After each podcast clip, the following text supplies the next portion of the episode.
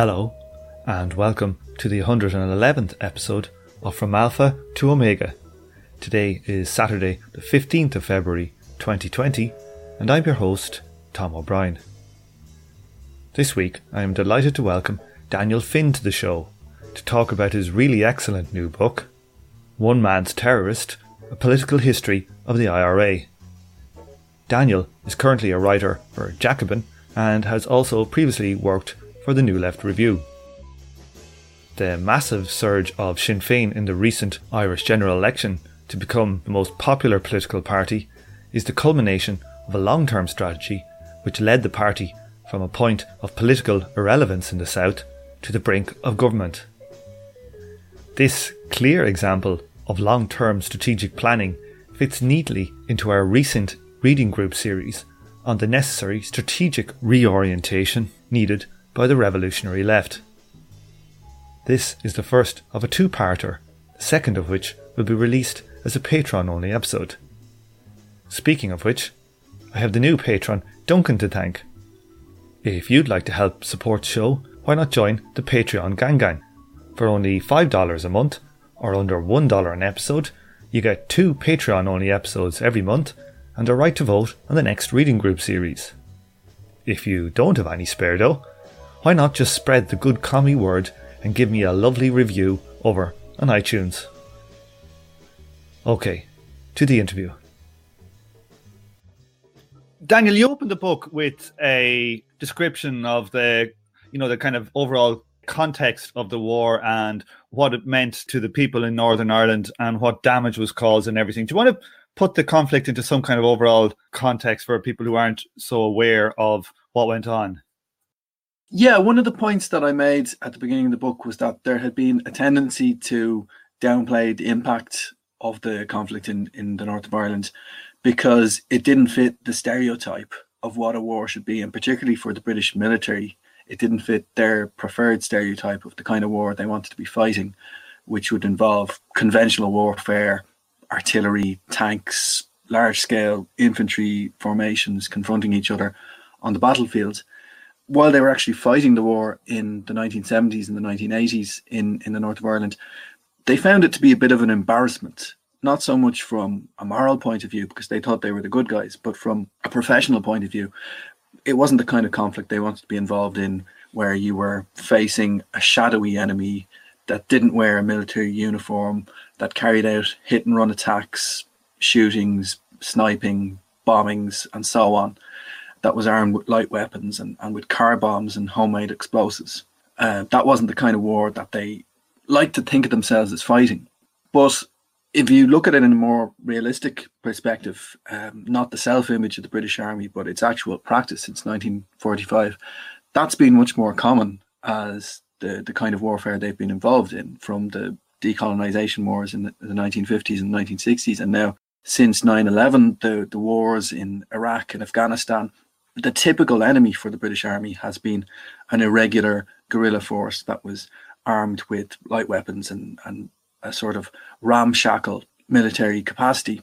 So, against that background, it's possible, I think, to see uh, what was happening in the north of Ireland in a more realistic light.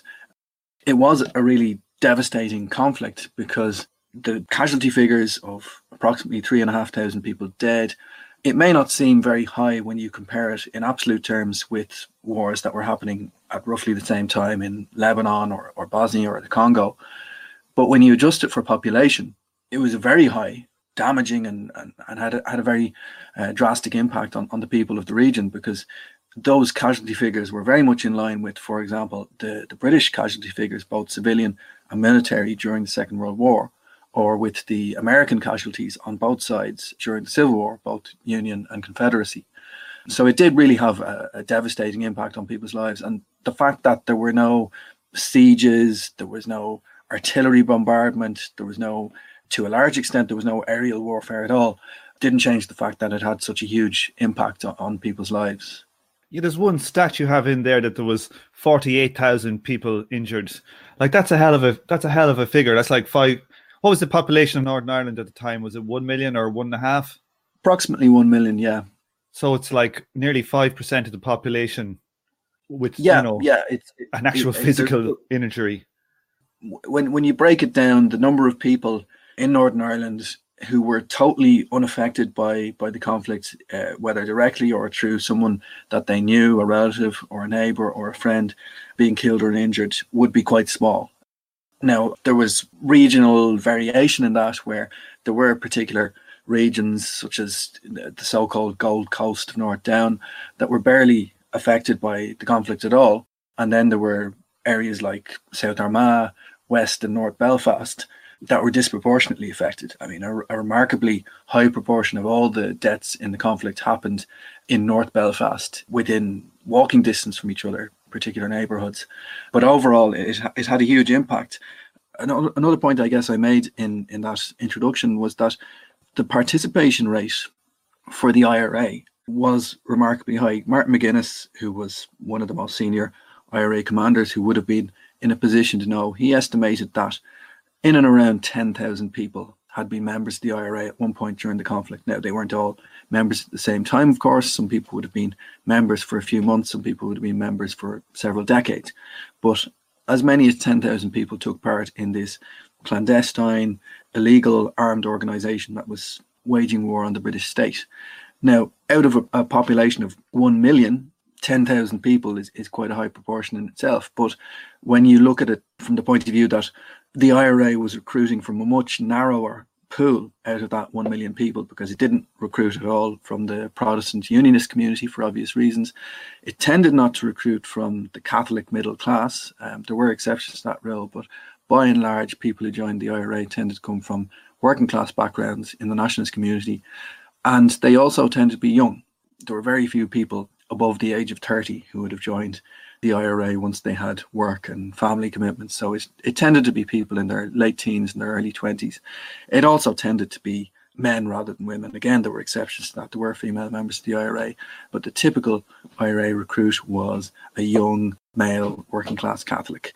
So it was really a remarkably high proportion of people from that background who became involved at some point or another. And there were tens of thousands of years of prison sentences served from that particular demographic. And it had a huge impact on, on the communities from which those people came. Uh, again, there were very few people who wouldn't have had uh, a relative or a neighbour who was serving time in prison. It's interesting you say that because I was back in Dublin before Christmas and I was in the shop and I, found, I saw your book and I bought it and I was I was reading it when I came back to London and the sales were on and I was out shopping with my missus and my kid and we were in a shop. We are in there for a good while. And I kind of forgot that I was reading like a book about the IRA walking around the streets of London. Not the brightest thing in the world to be doing. And I was in the we're in this shop anyway. My missus was trying on these clothes for quite a while. And uh, we went to the till and she wanted to buy like five or six things. And we went to the till and I was paying for them. The guy behind the till was this young guy I think he was like a young English guy, and he said, "I saw the book you were reading," and I was, I said to myself, "Oh shit." I said, uh, "Oh yeah." I said, "Oh, I, for- I forgot I was walking around, you know, reading a book about the IRA. It's I probably want to watch myself doing that." And he said, uh, "He said, oh no, you're all right." He said, "My grandfather, it was in the IRA, and uh, it turns out his his granddad was like from Belfast in the seventies." so anyway, we we walked out and I bought the stuff, and uh, I was we went in for a bite to eat and I got out the receipt and we're just looking at the receipt and seeing how much we paid for all the stuff. And the guy had swiped, he, he put them all through the scanner, but he'd only actually charged us for like half of them. So he saved us like about 150 quid on clothes. so I was like, I made a profit on your book, Dan. That's all I'm going to say. I made a profit. I was quite surprised. Like when reading, when you say that about how many young Belfast Catholic men went through that, working class men, you know, just like that one interaction I had really brings it home. I guess there's a real discrepancy there between the experience of people in Northern Ireland and the experience of people in Britain, where the extent to which people in Britain were affected was much more limited because you would have had people serving in the British Army, of course, but they were a minority of the population, them, them and their relatives, and then also the people who were affected by IRA bombings in in cities like London or Manchester. But again, it's a much more limited cross section of the population than people in the north of Ireland.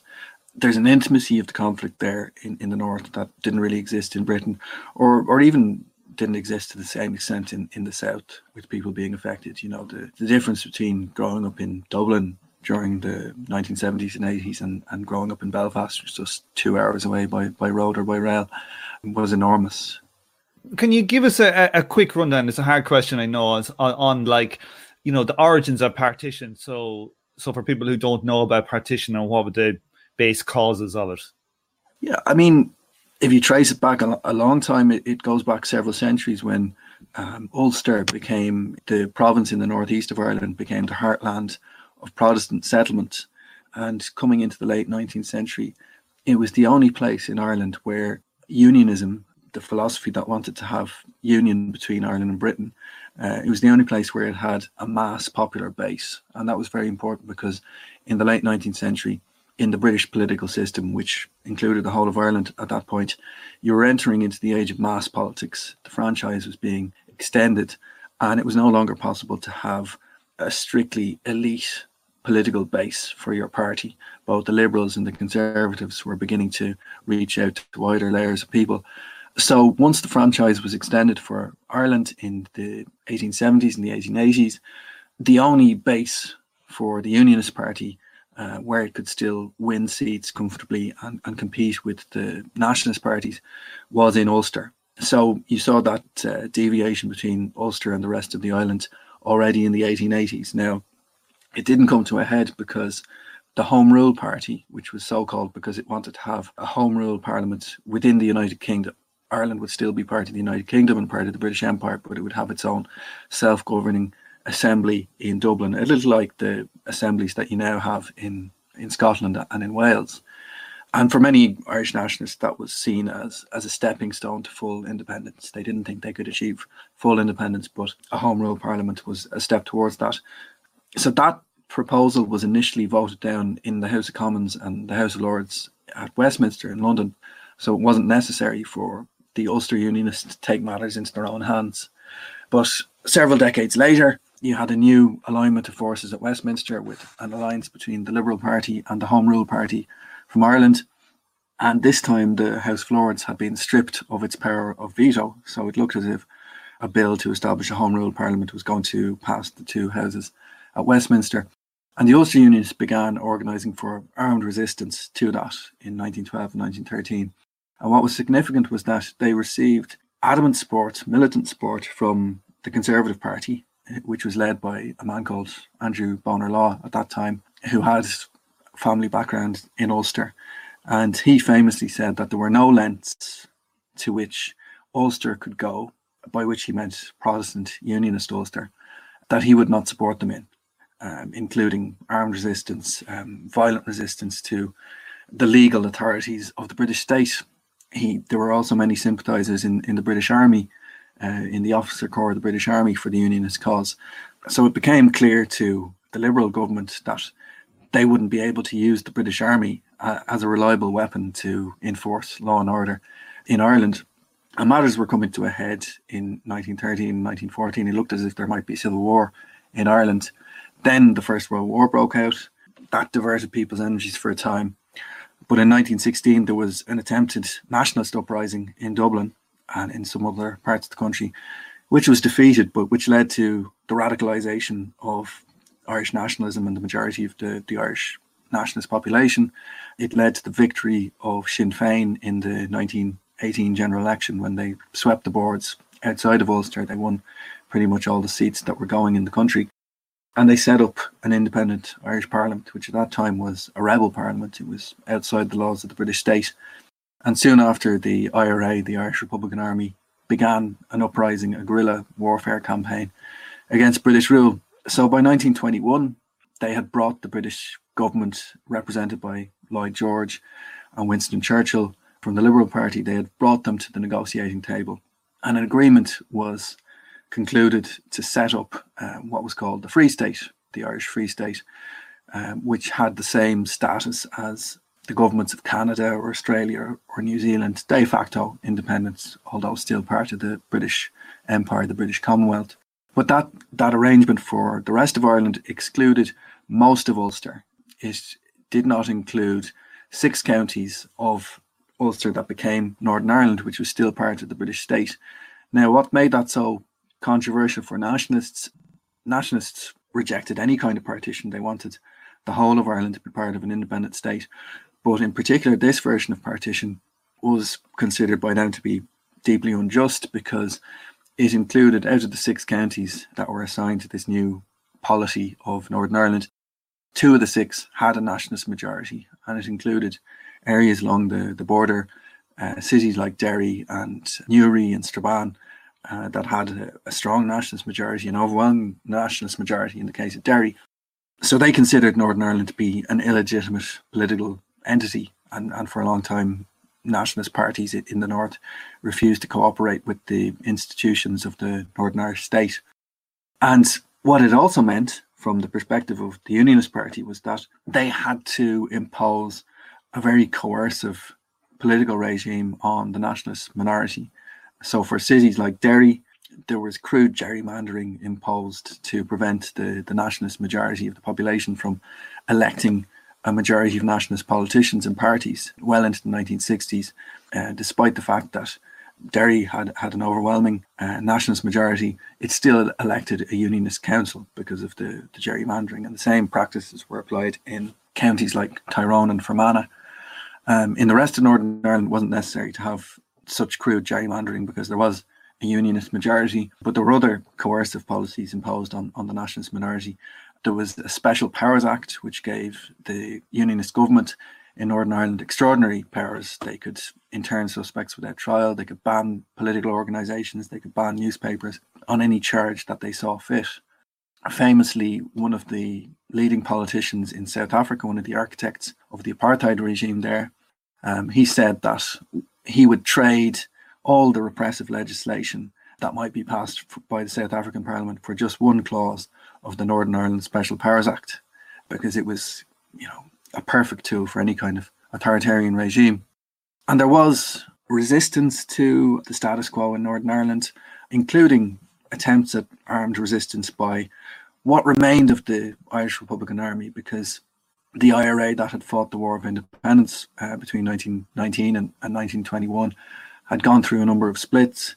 Most of its former members had been reconciled to the Irish state in the south and were no longer in, interested in getting involved in any kind of armed campaign against British rule in the north. But there was a, a minority rump of the IRA that tried to start uh, campaigns of guerrilla warfare uh, against British rule in the north in the 1940s and the 1950s um, and had no impact whatsoever because they had yeah, so- no support from the nationalist population so tell us about these. Had one particularly large operation called Operation Harvest. Can you tell us what happened with that? Yeah, it was it was the precursor to the much more significant war in the 1970s and the 1980s. But at the time, it seemed like it would be the swan song of the IRA and of the whole revolutionary nationalist tradition because the IRA um, started this campaign in 1956. It had high hopes. It thought that it was in its strongest position since the 1920s. And there was some emotional support for the campaign at the very beginning.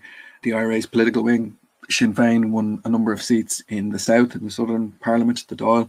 But within a short space of time, the campaign was was clamped down upon and, and really rolled back by the authorities on both sides of the border because both the unionist government in the north and the nationalist Fianna Fáil government in the south imposed internment of suspects without trial and they swept up a large proportion of the IRA membership on both sides of the border. And the number of attacks declined sharply. So by the time the IRA formally called off the campaign in, in 1962, for all practical purposes, it had ended a long time before that. And the statement that they issued announcing the end of the campaign complained that the Irish people were indifferent to their cause and they blamed the authorities, particularly in the South, for distracting people from the cause of Irish unity. But really, it was their own responsibility that they had failed to uh, mobilise any kind of wide popular support, either in the South or more significantly among among the people in the North, on whose behalf they had claimed to be fighting. You know, they said that they were fighting to liberate the nationalist minority, but the nationalist minority looked upon their campaign with with indifference, even if they had private sympathy for it, they certainly didn't get, get involved in any significant way. So after the failure of that campaign, the IRA was reduced to a rump of a few hundred people in the early to mid 1960s. The new leader of the IRA, the new chief of staff, is a man called Cathal Goulding, and he decided to lead the IRA on a new experimental path where instead of just putting forward a nationalist agenda, concentrating on the goal of Irish unity to the exclusion of, of all other issues, Goulding and his allies tried to redefine the Republican movement as a left-wing movement, a socialist movement that was also fighting against against capitalism uh, and against the ruling economic class in the South. And so there were various attempts to do that by organizing housing campaigns, by organizing campaigns over land rights, uh, by intervening in, in the trade union movement and trying to support worker struggles. And they redefined the goal of the IRA and Sinn Féin as being to establish a, a socialist workers' 32 county republic. Now, that had limited impact up until the late 1960s. There was a modest increase in the membership of the IRA. They were involved in various social struggles in the South, and the authorities in the South, the, the police special branch, kept a watchful eye on them, but they were more of an irritant than an actual revolutionary threat to the status quo. And they probably would have remained an irritant rather than a revolutionary challenge if it wasn't for events in the North, because the Republican movement decided to become involved with others in a civil rights campaign, which was set up in 1967, uh, called the Northern Ireland Civil Rights Association. And it was an attempt to really to come up with a new line of approach, a new way of challenging the status quo in the North, because the idea of a direct frontal challenge was seen to have failed, whether it was the IRA taking up arms against the state or it was the Nationalist Party running candidates for election and refusing to participate in the Northern Irish Parliament, it had had no no impact. The status quo seemed to be safe and sound. So the civil rights campaign was directly inspired by the example of the civil rights movement in the United States by figures like Martin Luther King, not always based on a, a detailed study of um, the experience and the tactics of the US civil rights movement, but very often inspired by what people were seeing on their television screens sorry, what do you mean by they weren't informed so much? Well, I mean, I mean, in, for some of the people who got involved in, in that campaign, they had read in detail about the experience of the U.S. civil rights movement, but others had more of a, a vague impression of what that movement involved uh, from having seen footage of you know the demonstrations in Birmingham or in Selma, Mississippi, South Carolina on, on their television screens because the you know, civil rights campaign was being covered by British and Irish television stations. So they had this idea that you would set up a campaign that was fighting for equality within Northern Ireland rather than demanding the end of the state and demanding uh, that British rule be ended. And people were saying that they wanted to have equal rights as citizens of, of this state. And in many cases, that would have meant bringing the law in Northern Ireland into line with the law in the rest of Britain uh, in the rest of the United Kingdom. Because, for example, uh, one of the ways in which nationalists felt that they were discriminated against was local elections in the north did not have universal suffrage. There was a property qualification. You had to be um, a homeowner or a business owner in order to vote. So people who lived in public housing, in, in council houses and flats, uh, weren't able to vote, and that disproportionately affected Catholics. It also affected working class Protestants, but but particularly disenfranchised Catholics, and that was the reason why it was kept in place. Now that was no longer the case in in Britain. Uh, Britain had universal suffrage for local elections, so in many ways the program of the civil rights campaign was demanding that Northern Ireland be brought into line with the rest of the United Kingdom. It wasn't demanding a united Ireland. It wasn't demanding socialism or anything like that, and it did attract a wide cross section of people. Uh, Republicans were involved in the campaign from the start, but there were also people from much more moderate nationalist parties. There were liberals, uh, people from the trade union movement, and from the Communist Party. It, it was quite a broad and, and, diverse campaign.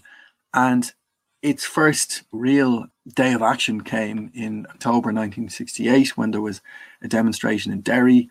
As I mentioned earlier, Derry was the second largest city in the north.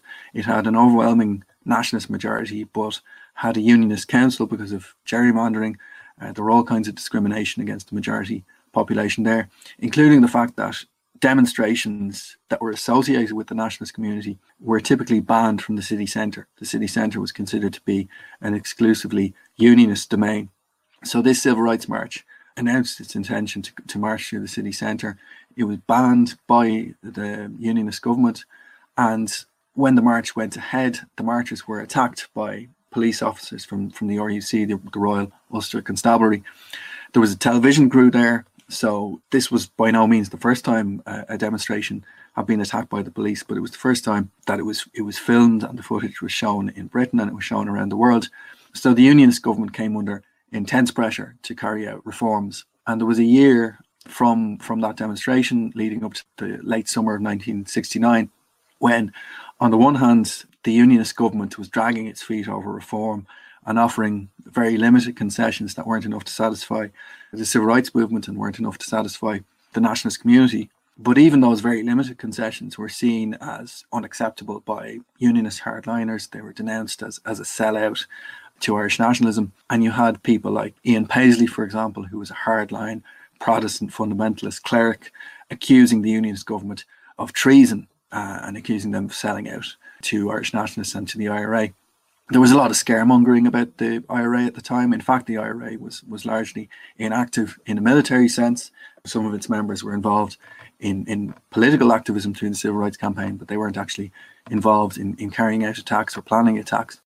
There were unionist paramilitary groups, one group called the Ulster Volunteer Force, that were active at the time and they actually carried out a number of bombings in, in 1969 that were blamed on the IRA at the time, but they were actually carried out by opponents of the IRA to, to discredit the government.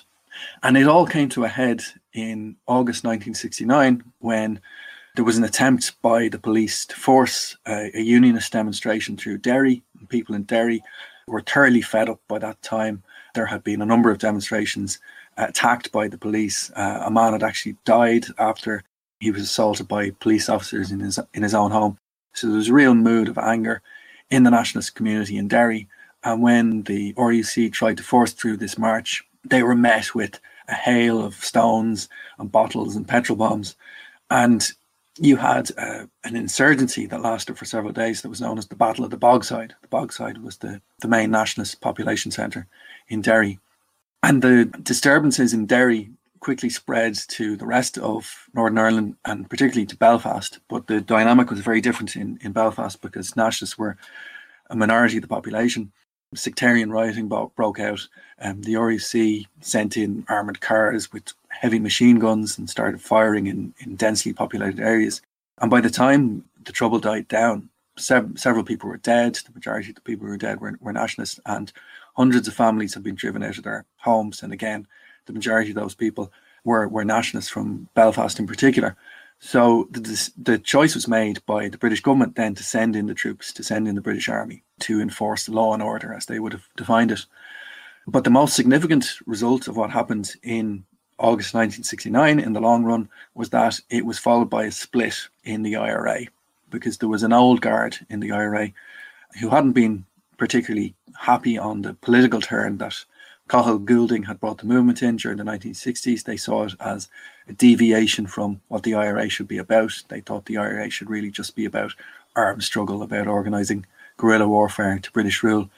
And so they broke away in the autumn of 1969 and they set up what, what became known as the Provisional IRA, which was very much a, a kind of back to basics movement. You know, let, let's get away from this kind of political campaigning, let's get away from this talk about socialism and class struggle, let's get back to what we know best, which is organising people to take up arms against British rule. So is this Sean Mac Stíofáin? Was he involved yeah, the, in that split? Yeah, the, the, the, leading figure on the side of the provisional IRA, on that side of the split, the leading figures were, were Sean Mac Stíofáin, uh, who became the new chief of staff of the provisional IRA, and Rory O'Brady, another figure in, in the south. Um, Mac Stíofáin and, and uh, O'Brady were both based in the south of Ireland. But there was also a group of IRA veterans from Belfast and, and Derry who became involved, uh, people like Joe Cahill, uh, Seamus Twomey, Billy McKee. And they were the ones who took who took the reins to begin with. But what became much more important in the long run was was a much younger generation of Republican activists who became involved in the IRA. These were people who, in some cases, they had been activists in the civil rights movement. In other cases, they hadn't been politically active as such. They had come out on these demonstrations or in 1969 and 1970, when, when the British Army came to Northern Ireland, they became involved in, in riots, throwing stones at British soldiers. There was a sort of uneasy intermediate period where the IRA hadn't felt it was ready to take up arms and start attacking British soldiers, but there was constant low level violence in cities like Derry and Belfast with local teenagers engaging in, in confrontations with the British Army and throwing stones and throwing other projectiles at, at British soldiers. But over the course of about a year and a half, the Provisional IRA recruited enough people, predominantly people in their late teens and their early 20s, that it felt able to start carrying out attacks on British soldiers in order to, as, as they would have seen it, to force out the British state and to achieve United Ireland. And some of the people who became involved at that time went on to be very influential figures. Gerry Adams, who to this day is, is the most important figure in the Republican movement, he became a, a young IRA commander in Belfast. Martin McGuinness, who, who was his closest ally in the Sinn Féin leadership until his death um, a number of years ago, he became involved as one of those teenagers in Derry who were going out to confront the British Army. He joined the IRA, and, and within a couple of years, he had become the most significant IRA commander in Derry when he was still only 20 or 21 how did the Provos strategy then evolve? I suppose you could say it was primarily a military strategy at this stage. Yeah, I mean when they when they started out, what they brought to the table in terms of political ideology was a mentality. I would say it was more of a mentality than than a, a formal program that had taken root since the 1920s, where the people who had remained loyal to the IRA, to that tradition of militant revolutionary Irish nationalism, had come to distrust politics uh, for them, politics was a dirty word, and their understanding of politics was pretty broad. You know, it, it, it wasn't just taking part in parliamentary politics; it was really any kind of political activity that wasn't armed struggle, that wasn't taking up arms against the state. So, getting involved in trade unions or community campaigns, they were distrustful of that, and it was based on their interpretation of what had happened during the War of Independence. That, as far as they were concerned back then, the IRA, the old IRA, had fought the British Army uh, and the British Empire to a standstill. And then the leadership of Sinn Féin, people like Arthur Griffith and Michael Collins, went off to London to negotiate uh, with the British government. And according to the IRA hardliners, they had sold out. They had signed this sellout peace agreement uh, with the British state. And the lesson they drew from that was you can't trust the politicians. Uh, you can't trust people who, who are involved in political activity because they'll always sell you out. And so what they wanted was an IRA that would concentrate in a very narrow way on military activity, on guerrilla warfare. Now, that was a, a very misleading interpretation, really, of what had happened between 1918 and 1921. That the the fact that the British Army was brought to the negotiation table, or the British state was brought to the negotiation table, I should say, it wasn't simply through the, the IRA campaign, the campaign of guerrilla warfare. It was also through the, the political mobilization of Sinn Féin, the fact that they had won national elections, to give their cause legitimacy. It was also through various forms of civil resistance, for example, with the trade union movement calling a, a general strike, stopping the movement of British troops on, on the railways, and so on. But that wasn't the lesson that uh, the people who set up the provisional IRA had drawn from, from that experience. So when they started their campaign in 1970, 1971, they had a very simple understanding that all that they needed to do was to start carrying out attacks on the British Army and recruit people through that campaign of, of shootings and bombings and, and destabilize the status quo and make the British position in Northern Ireland untenable. And they had in mind as well the example of some of the anti colonial insurgencies that had been going on in other parts of the British Empire in the 1950s and the 1960s eh, in places like eh, Cyprus, Kenya, Aden, in, in what is now modern day Yemen. So, for example, the IRA leadership in, in the early 70s, they were keeping tabs on how many British soldiers they had killed because they thought once they reached the, the point where they had killed more British soldiers than had died in Aden in the campaign there, that would be the tipping point. That would be the point where the British government decided to cut its losses and leave. It sounds like Robert McNamara. Yeah, I mean, it it it is a kind of um, a very militarist mentality that you famously get in conventional armies, but also in um, guerrilla armies. You know, you do get some of the same attitudes of, you know, that if, if we just get the politicians out of the way and, and we, we fight a simple campaign without one, one hand tied behind our back, as they would have seen it, then we can achieve our goals. And if we don't achieve our goals in the short run, then we just escalate, you know. So the you know the IRA in, in the early 70s they stumbled across a weapon which became hugely important for them and hugely important around the world, which was the car bomb. Mike Davis wrote a very interesting book about the history of the car bomb, and he identified Northern Ireland in, in the 1970s as the, the first time when a guerrilla army had, had discovered the potential of, of the car bomb as a weapon. It was known as, as the poor man's air force because you could inflict the same kind of devastation on, on a, an urban centre that aerial bombardment would inflict simply by having access to cars, usually stolen, and, and whatever explosives you could stuff in the boot. You know, on the, on the one hand, their campaign was very successful in destabilising the status quo in Northern Ireland, and it reached a point in, in the spring of 1972 where the British government imposed direct rule.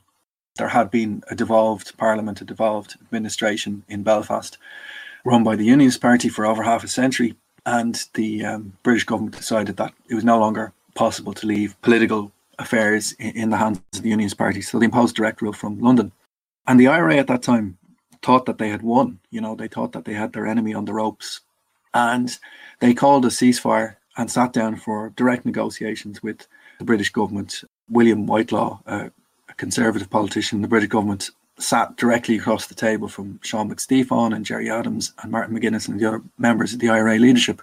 So, understandably, in a way, the provisionals thought that they had won. Uh, this was the sign of how seriously they were being taken by the British government, that they were being invited for direct negotiations. Now, that was actually a very unrealistic assessment of, of what the British government wanted at that time. They weren't prepared to pull out, they weren't thinking of pulling out at all.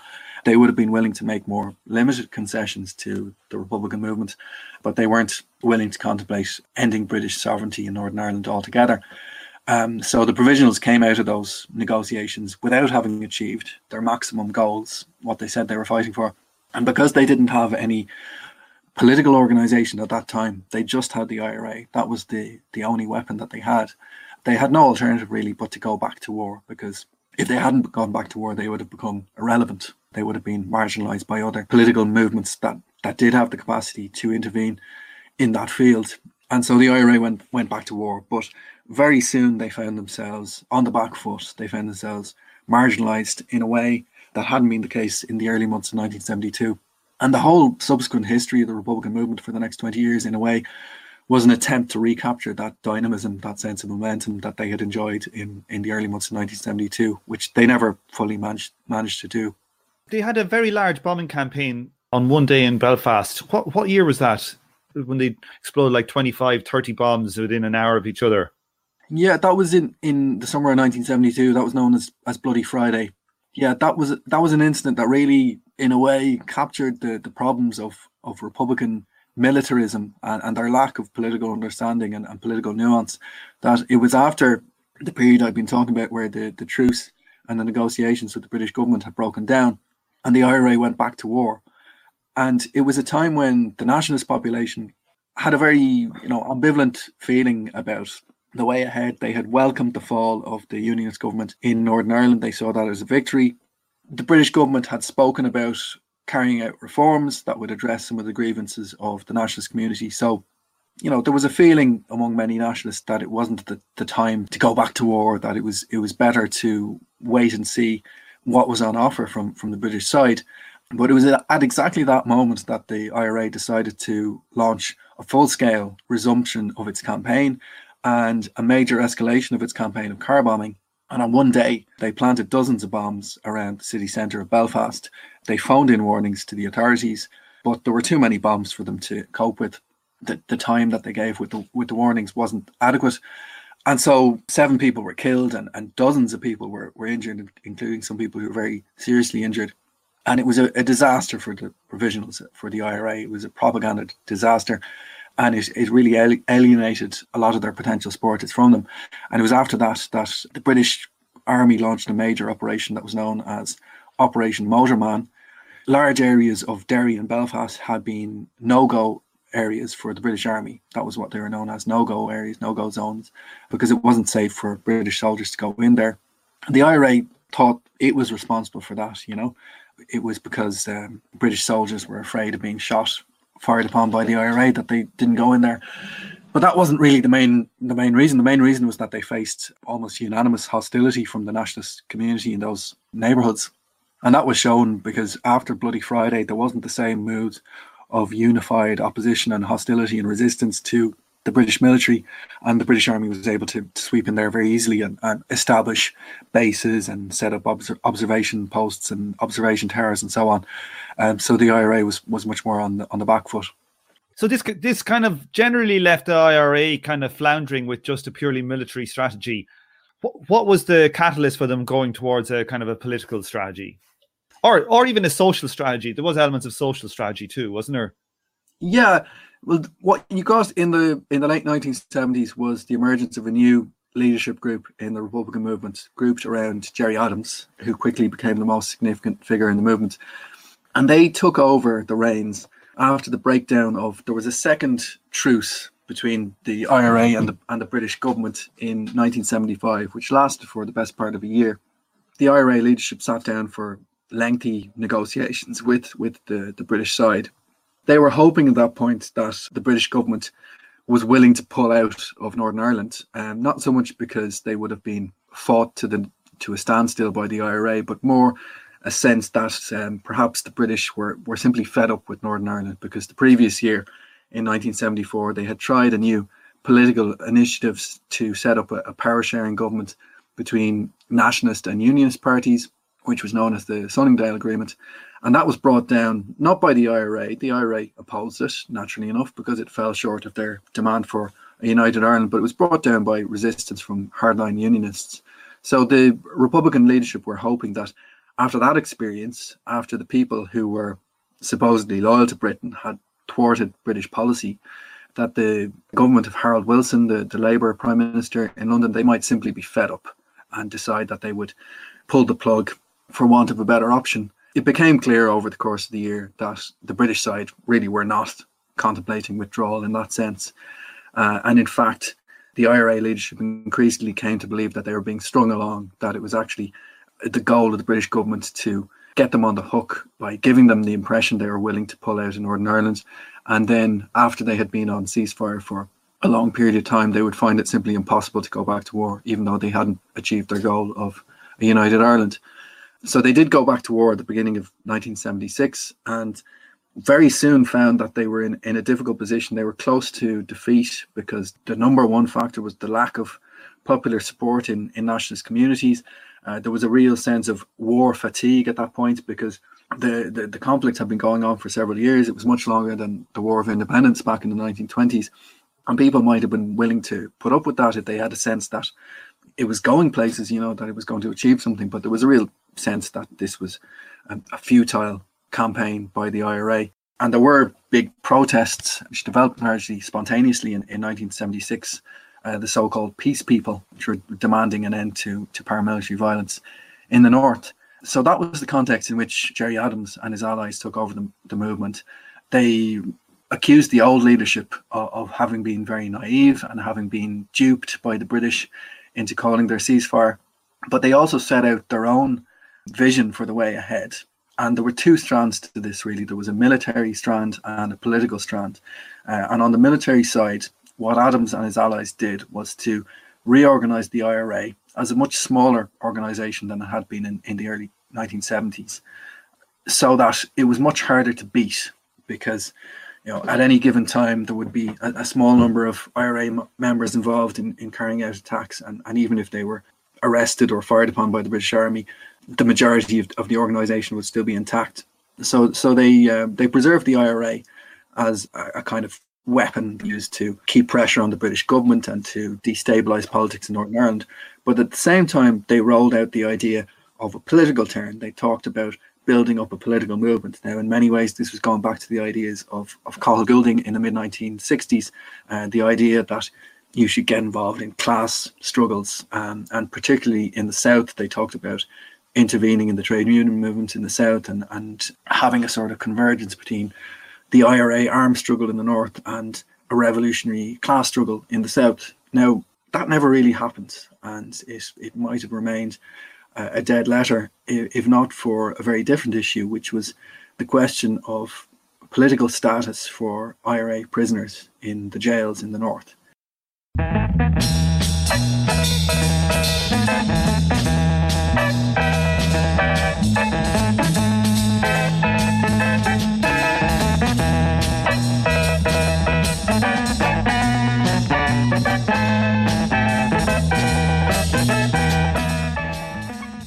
On this episode, you heard the theme tune The Order of the Pharaonic Jesters and The Night of the Purple Moon by Sun Ra and his orchestra.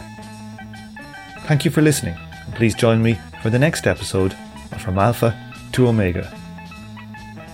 This show is a member of the Emancipation Network, a Marxist podcast and research collective. Make sure to check out our network sister podcasts General Intellect Unit, Jumpsuit Utopia, and Swampside Chats.